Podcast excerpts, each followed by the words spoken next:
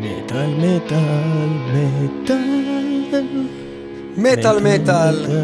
אתם איתנו, ואנחנו מביאים לכם את המטל ניוז ליולי 2020, עם חדשות מאוד מאוד מעניינות ומגוונות לגבי הדברים שקרו בזמן האחרון במטל. חלק עדיין על הקורונה, כי אין מה לעשות, זה איתנו עדיין. וחלק לא קשור בכלל, כל מיני דברים מעניינים קרו ביוני-יולי האחרונים ולא דיברנו עליהם, ועל זה אנחנו נתעסק. אנחנו מתחילים עם להקת בהמות, שקורא איתם מתמשך דבר שכבר דובר עליו בעבר, גם בחדשות המטל, כל הנושא של בהמות והבלגן עם מדינת פולין. עוד מעט ניכנס לדבר. אנחנו מתחילים בלשמוע שיר נהדר שעדיין לא שמענו, שיר נידח שעדיין לא שמענו בתוכנית הזאת, וזה נקרא בר... באמת לא שמענו את ברזבל? לא שמענו, חיפשתי, בדקתי. אפילו לא בטקס פרסמת על מטל? ברזבל של בהמות. מתחילים בזה עכשיו. מטל מטל. מטל ניוז יולי 2020. היה צריך להיכנס לשיר עכשיו כזה. שאני צועק Come to me ברזבל. Come to me ברזבל.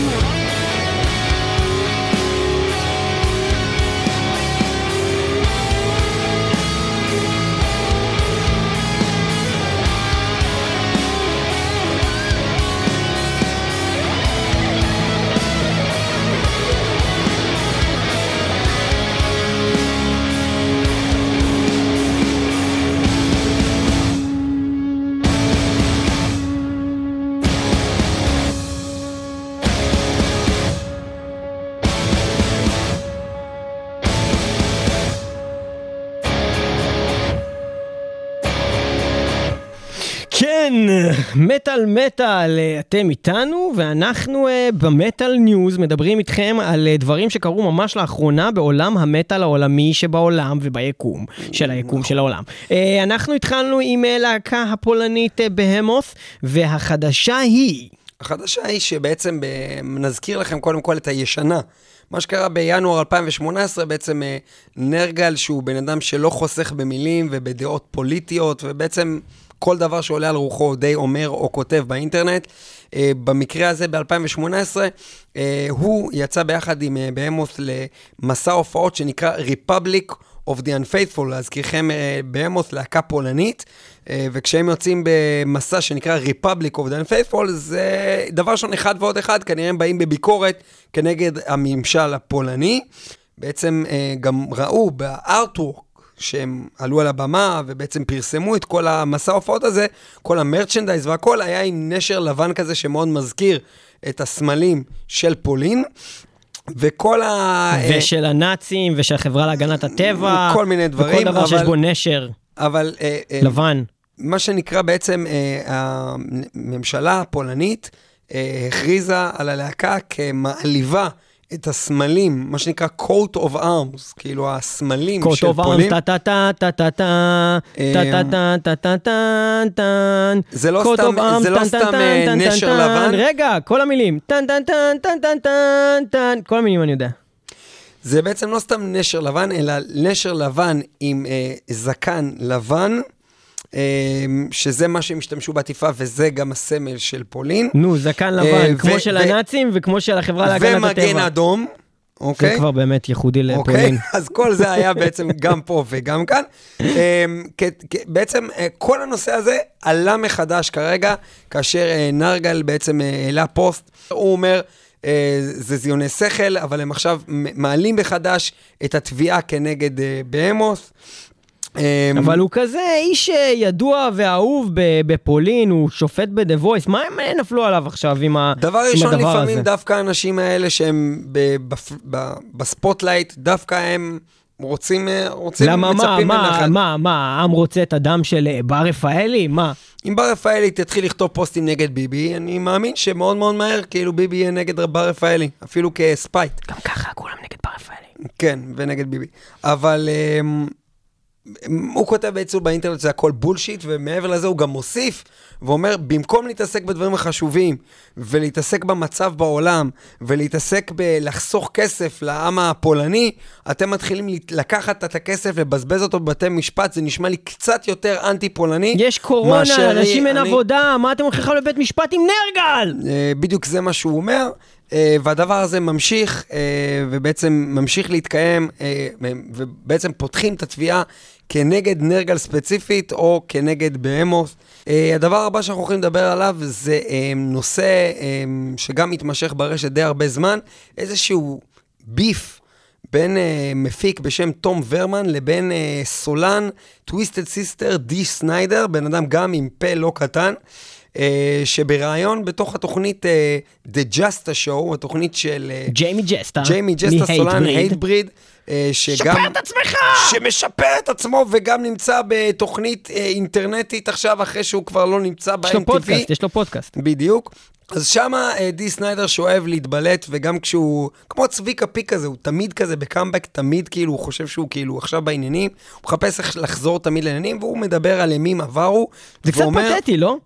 זה קצת פתטי, האנשים האלה, כאילו, לא שאין לי כבוד לדי סניידר, די סניידר עשה דברים, האמת שגם אתה לא אמרתי על מה אני מדבר. אז תגיד עוד שנייה, אני רק אומר, אני לא יודע על מה אתה הולך לדבר, אבל אני רק אומר, זה שאתה אמרת שהוא בעצם ברעיון מדבר, על מה הוא מדבר? הוא יכול לדבר רק על הלעיתים שהיו לו בשנות ה-80, מה הוא יכול לדבר? זה כמו שתגיד לי פול דיאנו, אני לא צריך לדעת על מה הוא דיבר, על שני אלבומים שעשה באיירון מיידן, תחילת שנות ה-80. זאת אומרת, זה קצת עצוב שיש אנשים שהגיעו למצב ש-30, 40 שנה אחרי הם עדיין מדברים על שני שירים האלה שהצליחו להם. כל הכבוד שהצליחו להם, אבל אחי, תכתוב שיר חדש טוב. עכשיו תגיד מה החדשה, כן. כל הדיבור שלו בתוך הרעיון הזה, זה דיבור מסריח. בוא נתחיל מזה, כאילו, אם יש בזה אמת, אז זה מאוד מאוד עצוב, כן? אבל הוא מתחיל מזה שבעצם הוא אומר על המפיק הזה, על התום ורמן הזה, שאני לא יודע מה יש לו איתו היום, אבל הוא פותח עליו שם ב-200. והוא מתחיל מזה שבעצם הבן אדם לא עשה כלום. פשוט קיבל מלא כסף, כדי שהשם שלו יהיה שם בפנים, והוא בעצם לא עשה כלום. הוא אומר, אני הבאתי את כל הרעיונות, אני בעצם עשיתי את רוב ההפקה, בן אדם סתם ישב שם, לא עשה כלום, ויותר מזה, שכבר באנו ממש להרכיב אלבום, הוא התנגד להכניס שני שירים לאלבום, שזה I Wanna Rock, ו-We're Not Gonna Take It, והוא אמר שזה זבל של שירים. שזה בעצם שני השירים היחידים המוכרים של הלהקה הזאת. שבעצם זה הלהקה הזאת, כל שאר השירים של הלהקה, אני לא יודע להגיד אותם ממש. אולי יש עוד איזה שיר אחד. ואנחנו מדברים בעצם על האלבום Stay Hungry, ובעצם לפי גם, הוא ממשיך ואומר, שבעצם ההמלצה של אותו תום ורמן, היה לקחת במקום השירים האלה, ולשים ביצועים, ללהקת סקסון, עכשיו לא סתם ביצועים ללהקת סקסון, אלא ביצועים שנעשו, לשירים שנעשו באותם ימים על ידי סקסון, כי זה היה גם ההתחלה של סקסון יחסית, הוא בעצם אמר, סקסון זה להקה לא כל כך מוכרה, בוא ננצל את זה. מוכרת זה גם מילה לא כל כך מוכרה. נכון, נכנס לזה. בוא ניקח לה את סקסון, זה להקה באזורנו לא כל כך מוכרה, ואנחנו בעצם נעשה להם ביצועים ונהפוך את השירים האלה למוכרים, כי אנחנו להקה יותר מוכרת. אז בואו ננצל את הגל שלנו, ניקח את השירים שלהם בעצם, אנשים לא ידעו שזה של סקסון, מי זה סקסון בכלל, ומזה נעיף את השירים האלה קדימה. ואז... זה לא הפוך? זה לא שסקסון היו להקה יותר מוכרת, ואז לא הם לא בעצם באזורים... עשו קאברים שלהם בשביל שיכירו אותם יותר, כי הם לא יודעים מוכרים לפני שהם הוציאו את האלבום הזה? אז זה לא מה שניתן ברעיון, ברעיון ניתן שבאזורים שלהם סקסון זה להקה לא ממש מוכרת. באזור של חמליסט, של הצרכניה, הם אירופאים, הם יחסית לא ארצות הבריטים, והם לא ממש מוכרים בארצות הברית, בואו ננצל את זה, ננצל את המוכרות שלנו בארצות הברית. ברור שהם לא מוכרים בארצות הברית, כי הם סקסונס.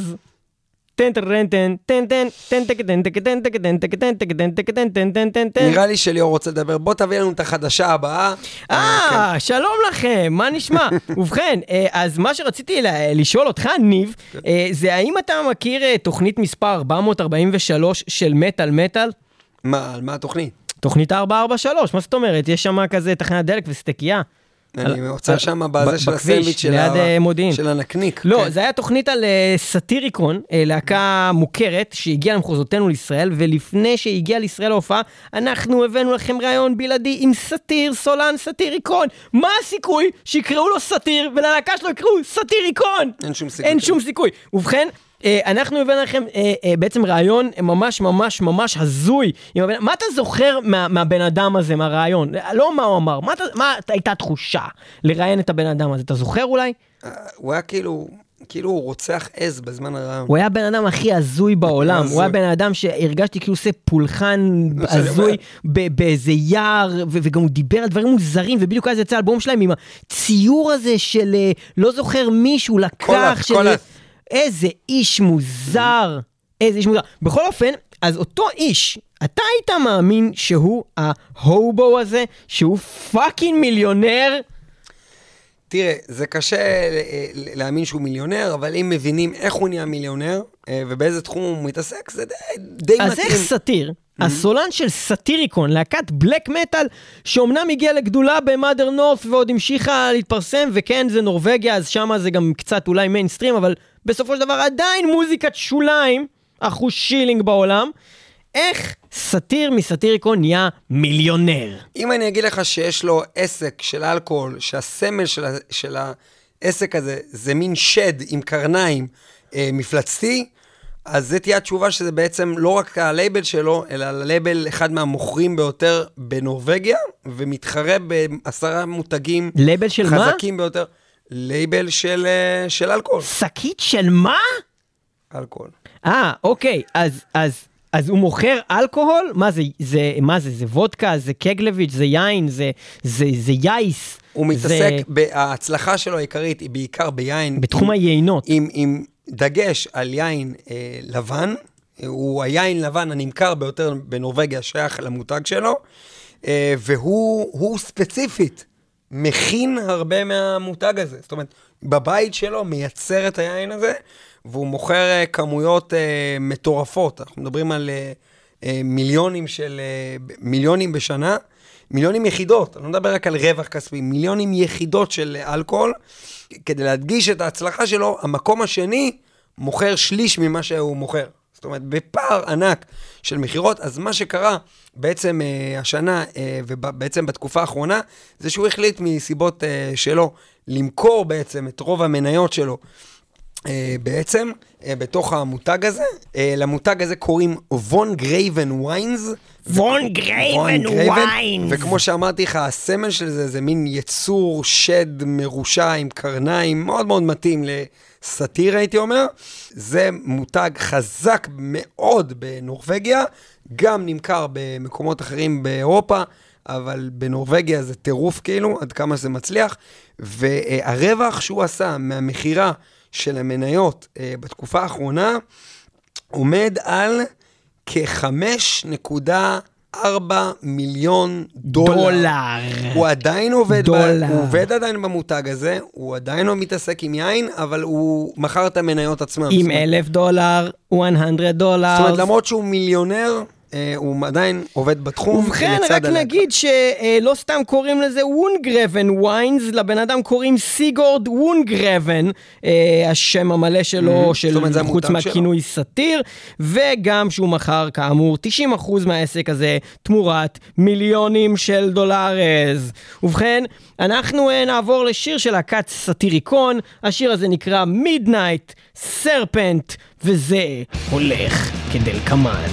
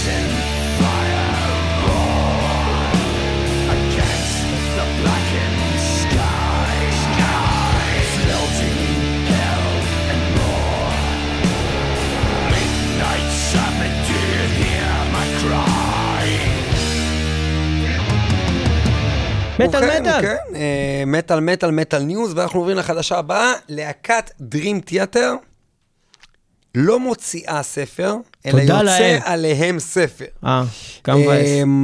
סוניק בונד פובלישינג, הוצאה לאור, שחררה ספר חדש שנקרא Dream Theater, Every Album, Every Song, על ידי הסופר ג'ורדן בלום. הבן אדם הזה עשה מחקר מאוד מאוד מקיף על התרומה של Dream Theater לכל המטל, או יותר נכון לסגנון הספציפי של הפרוגרסים, ובעצם עובר על כל ההיסטוריה של הלהקה, ואיך בעצם הם בנו כל אלבום, בעצם מה הוא עשה, על ההשוואה בינם לבין להקות מתוך התחום הזה, ובכלל Fates Warning, Queensryche, שבאותו זמן צמחו, ומה קרה עם Dream Theater. הוא עובר על האלבומים השונים, מתמקד ב-Images and Words, Metropolis Part 2, תקופות מאוד מאוד שונות. זה בגדול, כאילו, אנחנו לא ניכנס עוד יותר מדי לזה, אבל מדבר באמת לעומק של הדברים, מדבר על השירים עצמם, על הכתיבה של השירים. מי שאוהב את הלהקה הזאת, מאוד מומלץ להתעניין בנושא הזה. הדבר הבא שאנחנו הולכים לדבר עליו עכשיו, זה בעצם, אוזי אוסבורן הוא מאוד מאוד אוהב דבר אחד. אתה יודע מה הוא? אוזי אוסבורן. וכראיה לכך, אוזי אוסבורן יוצא מחדש, יש לציין, יוצא מחדש עם מרצ'נדייז של אוזי פור פרזידנט. אוי, איזה שטויות, זה כמו שתגיד לי עכשיו שדונלד טראמפ, בגלל שהוא נשיא, אז דונלד טראמפ הכי אוהב את עצמו. לא הבנתי מה אמרת הרגע. אוזי אוסבורן בשנות ה-80 כבר יצא עם סחורה שכתוב בה אוזי פור פרזידנט, והיום הוא כנראה מרגיש רענן מספיק ובמצב לחזור. אני חושב שהוא פשוט מרגיש בשיא הרצינות שזאת הנקודה שיש לו באמת סיכוי כנראה לקחת את זה, כי המתחרה יהיה דונלד טראמפ. האמת היא שהם מאוד מאוד אנטי דונלד טראמפ, גם הוא וגם שרון אוסבורן. וגם אם כבר כאילו מישהו שכאילו כזה סוג של מישהו מהטלוויזיה שהוא די פסיכופת, כאילו כזה הנשיא, אז אולי אוזי גם יכול, כי הוא גם כזה. יכול להיות שזה קריצה למקום הזה, או פשוט בגלל שב-1987 הם כבר כאמור הוציאו סחורה כבר כזו של אוזי פור פרזידנט, ודרך אגב גם לסחורות רואים תמונה של אוזי מ-1984, לא עדכני, אלא שהוא צעיר מאוד. לסחורה כאילו שיש עכשיו.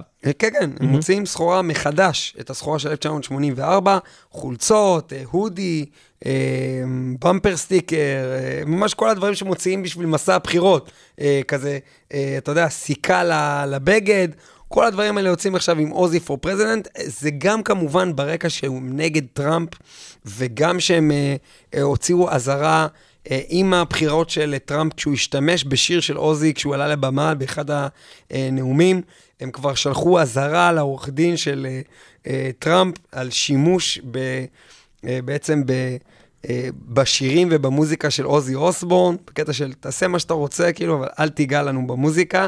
אז כל הדברים האלה מתקשרים באיזושהי צורה, והם יצאו גם כנגד כל הדבר הזה, ופרסמו בחודש האחרון את הסחורה הזאת באינטרנט. כן, אדוני, מה עוד תרצה? הדבר הבא שאני ארצה, יש לנו הודי, יש לנו במפר סטיקר, מה עוד תרצה של אוזי? אז עכשיו הניחוש הבא שלך, זה מה הסחורה שאליס קופר הוציא. אליס קופר? כן, מה הוא הוציא? הוא מוציא גם משהו. מה אליס קופר הוציא? ספר לי נא. ובכן, חברת דנזיין דיירי. דנזיין את דרי. עומדים לשחרר מהדורה מיוחדת של צ'וקלט מילק בטל של אליס קופר, שמצויר עליו אליס קופר. עכשיו אתה תגיד, וואי, אליס קופר, עכשיו חסר לו כסף, אז הוא הולך למכור שוקו. הכי לא, אוקיי? כי אליס קופר וגם האישה שלו שריל הקימו ב-1995 ארגון לתמוך בנוער במצוקה, לא בדיוק נוער מצוקה בקטע של הולכים לפשע, אלא כל מיני בעצם נוער שיש לו, רוצים להתפתח במוזיקה, אין להם מספיק כסף לקחת שיעורים פרטיים, והם פתחו סנטר כזה, בגודל של איזה... This is a center for ants! אז בדיוק הפוך מזה, בגודל 28,000 מטר, פוט מרובע, לא מטר, פוט מרובע. It has to be at least 3 times bigger. אוקיי? בדיוק. אז לנוער בני 12 עד 20, הם מנהלים את הדבר הזה כבר מ-1995, והשוקו הזה שהם מוציאים נועד כדי לעזור לתמיכה במימון. תמכור לה את אליס קופר, מה היא ערבייה? תקשיב, אתה מאוד מפריע לי. מה אתה רוצה? אתה לא נותן לי לספר דברים אמיתיים, אז אני עושה את התפקיד שלך. Welcome to my world, כל החיים הזה מה שאתה עושה, רק צועק לי באוזן. לא, my world. מיי וולד, שלך וולד. טוב, לא מעניין אותך מה אליס קופר עושה, בוא אתה תספר על כל הקטע שהיה עם איניו מוריקון. עם איניו מוריקון. כן, מה היה איתו, כן, ספר. הוא מת. נכון. הוא מת. חבר, זה קשור למטל. איניו מוריקון. איך זה קשור למטל? ובכן, הטוב הרב המכוער. הוא בעצם מי שהלחין, כתב את ה... הוא הלחין, כתב את הנעימה המפורסמת בסרט המערבון הגדול ביותר. בכל הזמנים, The Ecstasy of Gold. ואיזה להקה מתחילה כמעט, אולי אפילו את כל ההופעות שלה. מ-1983. עם השיר הזה, The Ecstasy of Gold. ובכן, זאת להקת מטאליקה, להקה גדולה ביותר בעולם. להקת המטל האדירה ביותר בכל הזמנים, ואנחנו כן. שומעים את זה ברקע. ואנחנו כרגע ממש, as we speak, הולכים תוך כדי שאנחנו מדברים על זה, שימו לב להזין לשיר הזה של להקת מטליקה. ובכן, גם נציין שהגרסה הזאת, תקן אותי אם אני טועה, כי יכול להיות שאני טועה, שאנחנו שומעים ברקע, היא בעצם הגרסה החדשה, הוא המחודשת של The Ecstasy of Gold, ומה ששומעים פה, Ecstasy of Gold, חוץ מהעובדה, שאנחנו שומעים את מטליקה מנגנים, עוד מעט גם ישמעו את ג'יימס עושה את ג'יימס כמו שרק ג'יימס יודע ועושה יא יא יא יא יא יא יא יא יא יא looking for gold, looking for gold, searching for the gold, searching for the treasure, treasure, treasure, treasure, treasure, Lars, Lars, shredder, shredder, treasure, treasure, yeah, yeah, yeah. בינתיים שהמוזיקה הזאת מתנגנת ברקע, אנחנו נספר לכם כבר את החדשה הבאה שלנו שקשורה לנושא הקורונה, ויש כמה חדשות כאלה בהמשך. נתחיל מזה קודם כל שיש איזה מין סוג של מחאה או אקט מטעם כמה 1,500 אמנים שבעצם קוראים במחאה לממשלת בריטניה לפעול כרגע כדי להציל את סצנת המוזיקה החיה. שבעצם גובעת עקב אי יכולת להופיע. בין הלהקות איירון מיידן, ג'ודס פריסט, בולט פור מיי ולנטיין, בין האמנים שבעצם פנו מטעמם בקמפיין הזה Let the Music Play לממשלת בריטניה, בבקשה להביא סיוע מסיבי לתעשיית המוזיקה עקב מה שקורה עם הקורונה. בעצם כמו שאמרתי, יותר מ-1,500 אמנים חתמו על מכתב בעצם לממשלה, בעצם על כמה חשיבות שכל נושא של ההופעות החיות לתעשייה, שהממשלה בעצם חייבת לשים שם כסף ולראות איך הם תומכים כלכלית בכל התעשייה הזאת כדי שלא תגווה. נושא מאוד מאוד חשוב, וכמובן שאנחנו ננצל את האירוע הזה כדי להשמיע שיר של אחת מאותם להקות שנקראת ג'ודס פריסט, מתוך האלבום האחרון שלהם שאנחנו אוהבים להשמיע את כולו, ושיר אחד שאנחנו לא השמענו מתוך האלבום הזה הוא שיר מספר 3 נראה לי באלבום, Never the Heroes. חוץ ממתי שהם עוזרים לאנשים מהקורונה ואז הם כן הירוז, נכון, אבל חוץ מזה הם Never the Heroes. בוא נשמע את זה. ובכן, בואו נשמע את השיר, זה הולך ככה. Judas Priest, Never the Heroes, מתוך Firepower, אלבום הטוב ביותר ביקום, שהוא אלבום הקאמבק הגדול ביותר בהיסטוריה של היקום של העולם והיקומים, ואני אמשיך לדבר עד שייכנס השיר, ורוב אלפורד יעיף לי כפת שטות של גז, ויזרוק אותי לכל הכלבים עכשיו.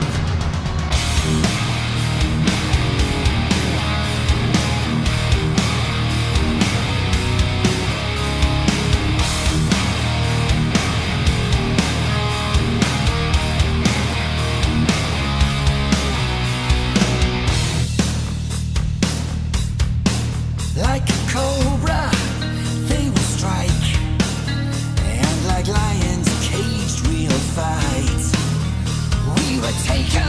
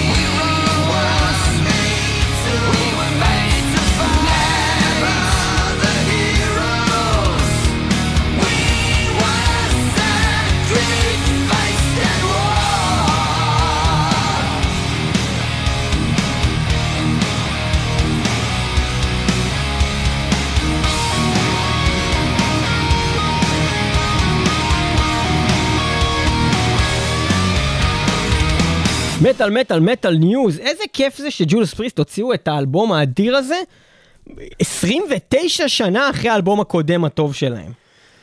לא יודע, כולם מסכימים, הטענה מאוד מאוד קיצונית שהרגע טענת. בסדר, ברור שהיה להם גם את דמולישן עם ריפר שהיה אחלה אלבום, אבל זה הרבה אנשים לא מסכימים. אבל אני ואתה מסכימים על זה. אנחנו מסכימים.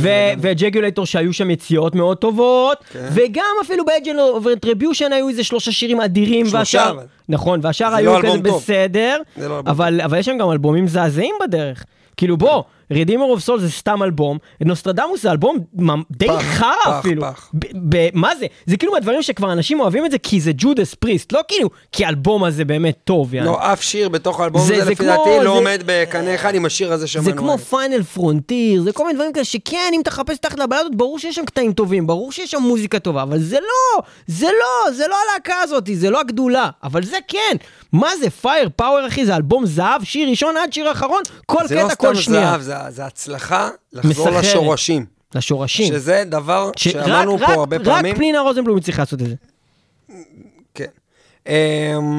אנחנו ממשיכים, ואנחנו עכשיו עדיין מדברים על הקורונה, ואחד הדברים שהקורונה גורמת ללהקות מטאל לעשות, זה מוזיקה מרחוק. לא, מוזיקה מרחוק, ובמיוחד קאברים של כל מיני אמנים שמשעמם להם בבית, ואומרים, טוב, מה המצב גבר? אתה בא לך לעשות את The Shortest Straw של מטאליקה, ואז מה שקורה זה שבעצם קיבלנו את קודם כל קריס קייל של Five Finger Death Punch, קשה להגיד את זה, והוא חבר לקריס אוג'דה מביזנטין, דו קויל מבד וולפס, פיל דמל מוויולנס ומשין הד, מרק פורטנוי מסונס אוף אפולו ודרים תיאטר לשעבר.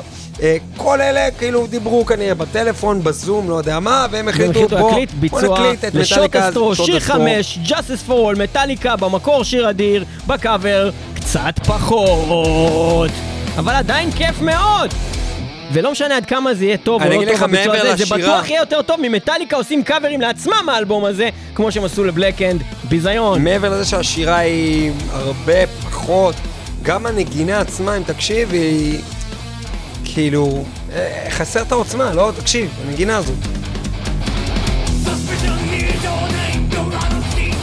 אני שונא את זה. אני לא יודע לשיר. לא, זה חר. אוקיי, נראה לי שזה יהיה זמן טוב לעבור לניסיון הבא. הניסיון הבא הוא בעצם של חבורה מפוקפקת. דווקא לא כל כך מפוקפקת, כי בעצם די החבורה המקורית, אנחנו מדברים על להקת דאט, שבעצם להקת דאט מינוס הסולן היא חבורה מפוקפקת.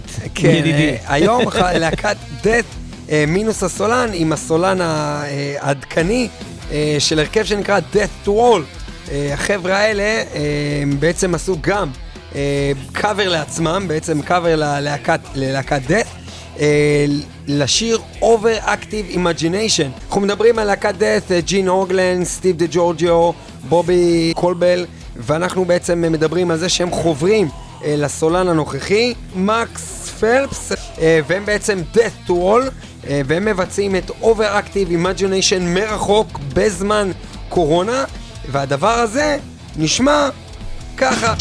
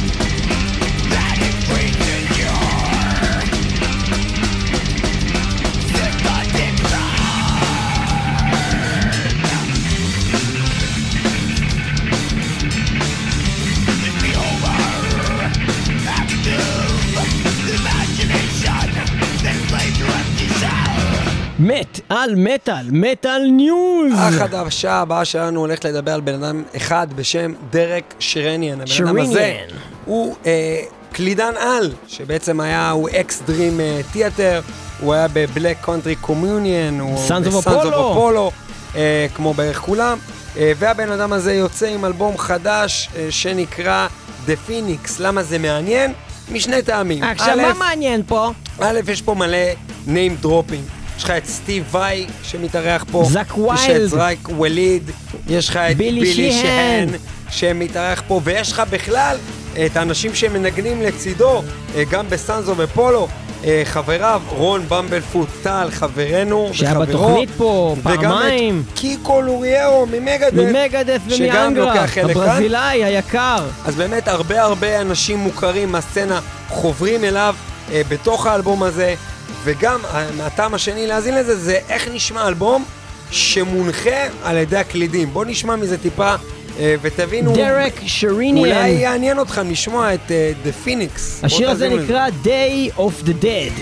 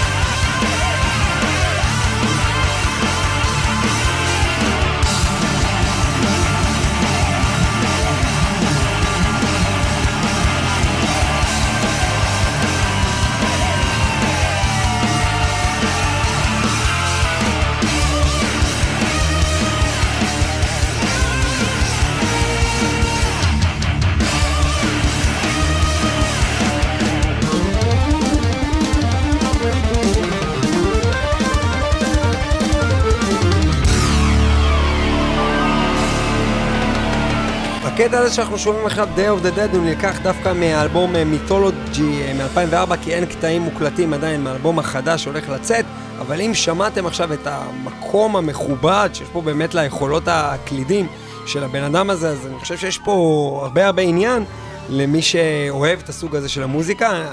לפי דעתי זה ברמה מאוד מאוד גבוהה לאלבום סולו בכלל, ומי שעבד איתו גם באלבום הזה זה אנשים שיודעים מה הם עושים. אבל כשמדברים עכשיו על קיקו ובאמת החבר'ה שלו וזק ויילד וכל האנשים שהם חברים שלו מסאנס אוף אפולו שמצטרפים אליו פה ועוזרים לו באלבום החדש The Phoenix, זה נשמע מאוד מאוד מבטיח, וכדאי לכם להתעניין בדבר הזה. אנחנו עוברים לדבר הבא. האם ידעת שנמצא זן חדש של הקרב? קרב, נכון? קרב זה הקרב? הקרב. הקרב. והוא נקרא... לא, קרב זה סרטן, אחי. סרטן, סליחה. אז לא הקרב, אלא קרב. והוא נקרא טנידורמיטס נייטווישבורן. נייטווישבורן. שזה בעצם אומר שלקחו... שמה זה אומר? לקחו סרטן. סטייק. וקראו לו, זן חדש שהתגלה באיזשהו מקום, וקראו לו על שם להקת נייטוויש. עכשיו, בניילון. למה? לטענת המבינים והטוענים, הם בחרו לקרוא לו על שם הלהקה הזאת ככבוד ספציפית על ההתייחסות לאלבום של נייטוויש מ-2015, Endless Forms Most Beautiful, שמדבר על ההתפתחות של החיים ועל הטבע, והם החליטו לתת כבוד חזרה מהטבע ללהקת נייטוויש ולקרוא לחיה הזאת על שם הלהקה. מאוד מוזר, מעניין, ואיך זה יכול לקרות. זה כנראה יכול לקרות רק באזורים מסוימים בעולם שמאוד מאוד אוהבים מטל, כמו פינלנד. כאילו, זה כנראה מה שמסביר. מה שאנחנו שומעים ברקע, אתה רוצה להסביר לקהל מה זה? זה נשמע כמו נעימה. כשאנחנו רוצים שהילד שלנו ילך לישון... כשיש לי נייט וויש, ואני לא רואה הקראב, אז זה מה שאני שומע. כשאנחנו רוצים שהילד שלנו ילך לישון, אנחנו שמים לו לפעמים הרבה בלול, שמים לו מובייל כזה. פלמוביל. לא פלמוביל, זה משהו אחר לגמרי. פלי מובייל! אתה עושה לו מובייל, המובייל זה דבר כזה שמסתובב. מובייל פון. ומשמיע כמו בסאונד כזה של... איך קוראים לדברים האלה של פעם? שהיו, זה לא היה MP3, זה היה כזה פורמט כזה שהיית שומע הכל במידי, מידי.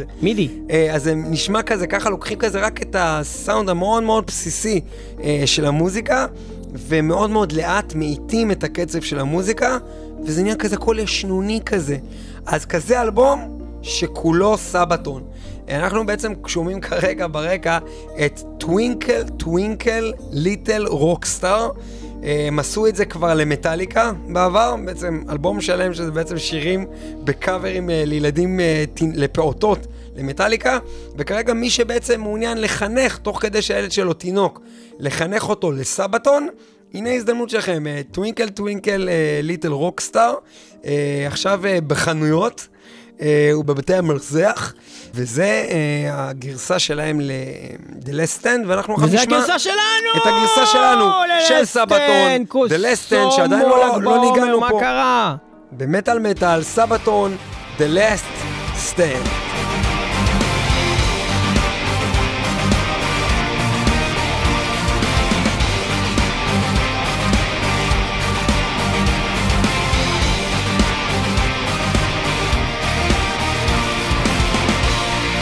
כל השירים נשמעים אותו דבר של כל הלהקות פאוור מטל בעולם.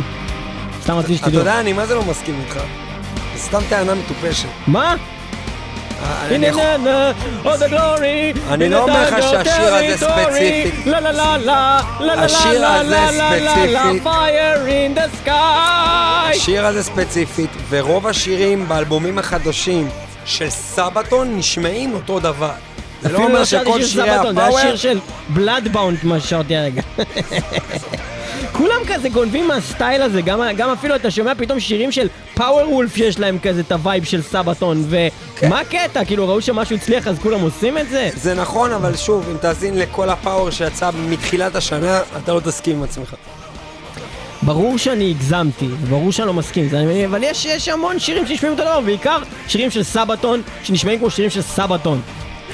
זהו.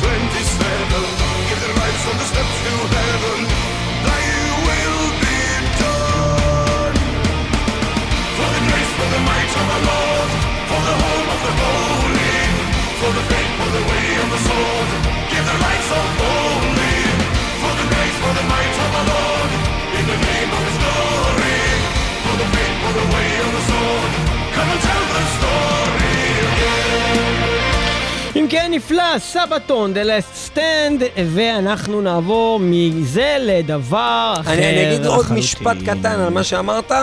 אני שמעתי השבוע אלבום של הרכב שנקרא פולטרגייסט, ודווקא בדיוק הפוך חשבתי מה שאמרת. הרכב שבעצם הוא חד משמעית הרכב פאוור מטל, מנגד מכיל הרבה גראולים והמון המון טרש בתוכו, המון טרש בתוכו ביחד עם גראולינג, ביחד שהוא בכלל פאוור. זה לא דבר שאתה יכול להצביע על עוד הרבה הרכבים בעולם, אז אני חושב שיש הרבה התפתחות בכלל בפאוור, אבל אתה צודק שיש די הרבה דברים שנשמעים ככה. וזה קצת מתחיל לשעמם.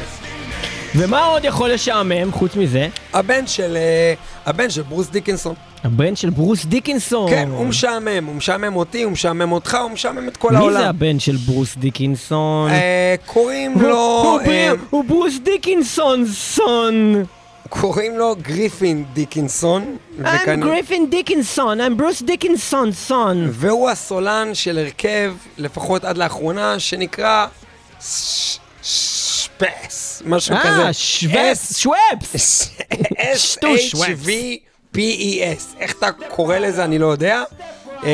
ברקע שומעים קטע שמתחיל באיזה קטע הקדמה כזה עם ליצן, אז בינתיים אני אגיד שהרכב הזה פורש וכאילו הוא מתחסל אחרי שהוא קם ב-2015, הספיק להוציא איפי, ב-2016 הוציא את Pain, Joy, Ecstasy, Despair.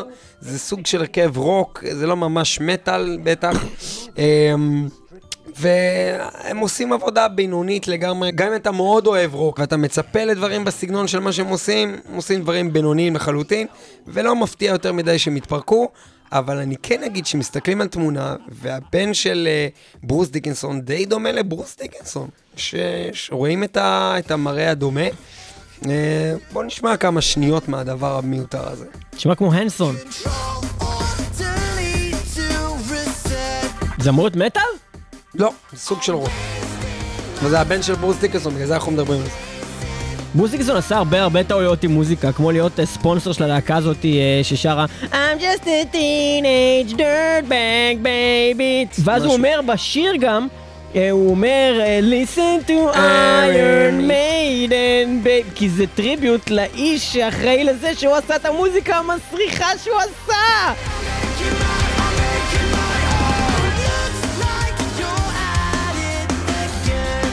אבל זה תוכנית מטל, אחי, אז בוא נפסיק את זה. אני רק אגיד, התפוח נפל רחוק מן העץ. טוב, אנחנו נעבור לדמויות שאנחנו אוהבים ולזמר שאנחנו אוהבים, ולדמויות האלה קודם כל קוראים ביביס ובאטד. מי שעקב אחרי קבוצת הפייסבוק שלנו ראה את החדשה הזאת די מתי שיצא לאור. הצמד הזה חוזר למרקעים על ידי קומדי סנטרל. מי שגדל עליהם הוא כנראה מזל טוב, אתה זקן. מזל טוב ליאור, אתה זקן, מזל טוב אני, הייתי כבר מבוגר כשזה היה, אני גוסס. ההרכב הזה, להזכירכם, ב-MTV, הם בעצם היו חבר'ה מגעילים, דוחים, מכוערים. קראת להם הרכב הרגע, הם היו הרכב. הרכב של שני אנשים שלובשים חולצה של מטליקה וחולצה של ACDC, בדרך כלל לא תמיד, נראה לי תמיד. יש לו, היה עוד גם חולצה שכתוב עליה סקול, זה אני גם זוכר, סקול. והם בעצם יושבים בספה, רואים MTV, מסתכלים על קליפים ומגחכים וצוחקים על הקליפים. רעיון גאוני לפי דעתי, פשוט היו מגישים ככה את הקליפים על ידי לצחוק עליהם ולהראות קטעים שלהם עושים כל מיני דברים תוך כדי הקליפ, וככה היית מכיר את הקליפ, שהם היו הרבה פעמים קליפים מחתרתיים לחלוטין, דברים קיצוניים לגמרי שלא היו משודרים באף זמן, חוץ מבזה 12 בלילה ב-MTV, והדמויות האלה לאט לאט הפכו להיות יותר ויותר אהובות ומקובלות. הם הגיעו לסרט קולנוע שנקרא Beavis and Butt-Head Do America. יש לי את הפסקול המקורי בבית. ומלבד זה שאתם מוזמנים להתחיל לראות מתי הם עולים בעצם בטלוויזיה בקומדי סנטרל מחדש, לא יודע אם זה יהיה אצלנו בארץ, ולעקוב אחרי זה אנחנו נשמע שיר מתוך האלבום סאונדטרק של Beavis and Butt-Head Do America. אנחנו נשמע את אוזי אוסברן עם Walk on Water. I don't walk on water.